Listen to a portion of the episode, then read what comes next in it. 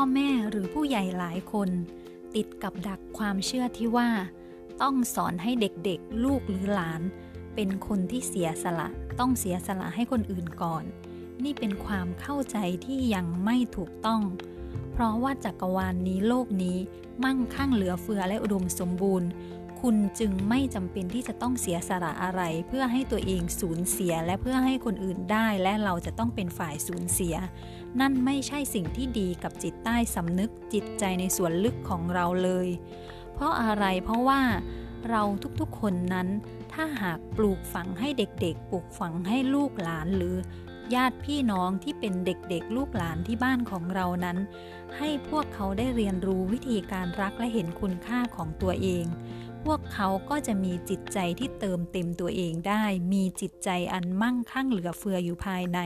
และเมื่อนั้นพวกเขาจึงยินดีและเต็มใจที่จะแบ่งปันสิ่งของเงินทองหรือทรัพย์สินอะไรต่างๆ ให้แก่ผู้อื่นให้แก่คนรอบข้างได้เป็นอัตโนมัติค่ะ นั่นจึงเป็นการที่ดีกว่าถ้าเราจะปลูกฝังแนวคิดที่ดีกว่า และสร้างสรรค์มากกว่ากับชีวิตของเด็กๆ ที่จะเติบโตขึ้นเป็นผู้ใหญ่ในอนาคต เพราะพวกเขาจะไม่ต้องสูญเสียอะไรบางอย่างด้วยคำว่า ต้องเสียสละต้องเป็นคนเสียสละจึงจะเป็นเด็กดี จึงจะเป็นคนดี เพราะมันจะทำให้พวกเขาก้ำกืนฝืนทนฝืนใจที่จะต้องให้อะไรคนอื่นๆ ทั้งๆทที่พวกเขาไม่ได้เห็นประโยชน์นั้น หรือทั้งๆที่พวกเขารู้สึกว่าพวกเขาไม่อยากให้ไป ไม่อยากสูญเสียมันไป นั่นจะสร้างจิตใจแห่งความขาดแคลนในจิตใต้สำนึกของพวกเขาเอง และคนที่รู้สึกขาดแคลนรู้สึกว่าต้องให้สิ่งนั้นสิ่งนี้ไปแบบฝืนใจ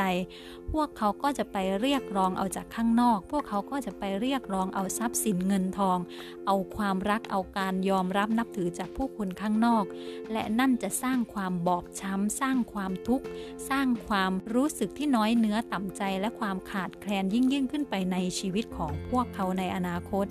นั่นแหละค่ะ ถ้าอยากเห็นอนาคตของพวกเขา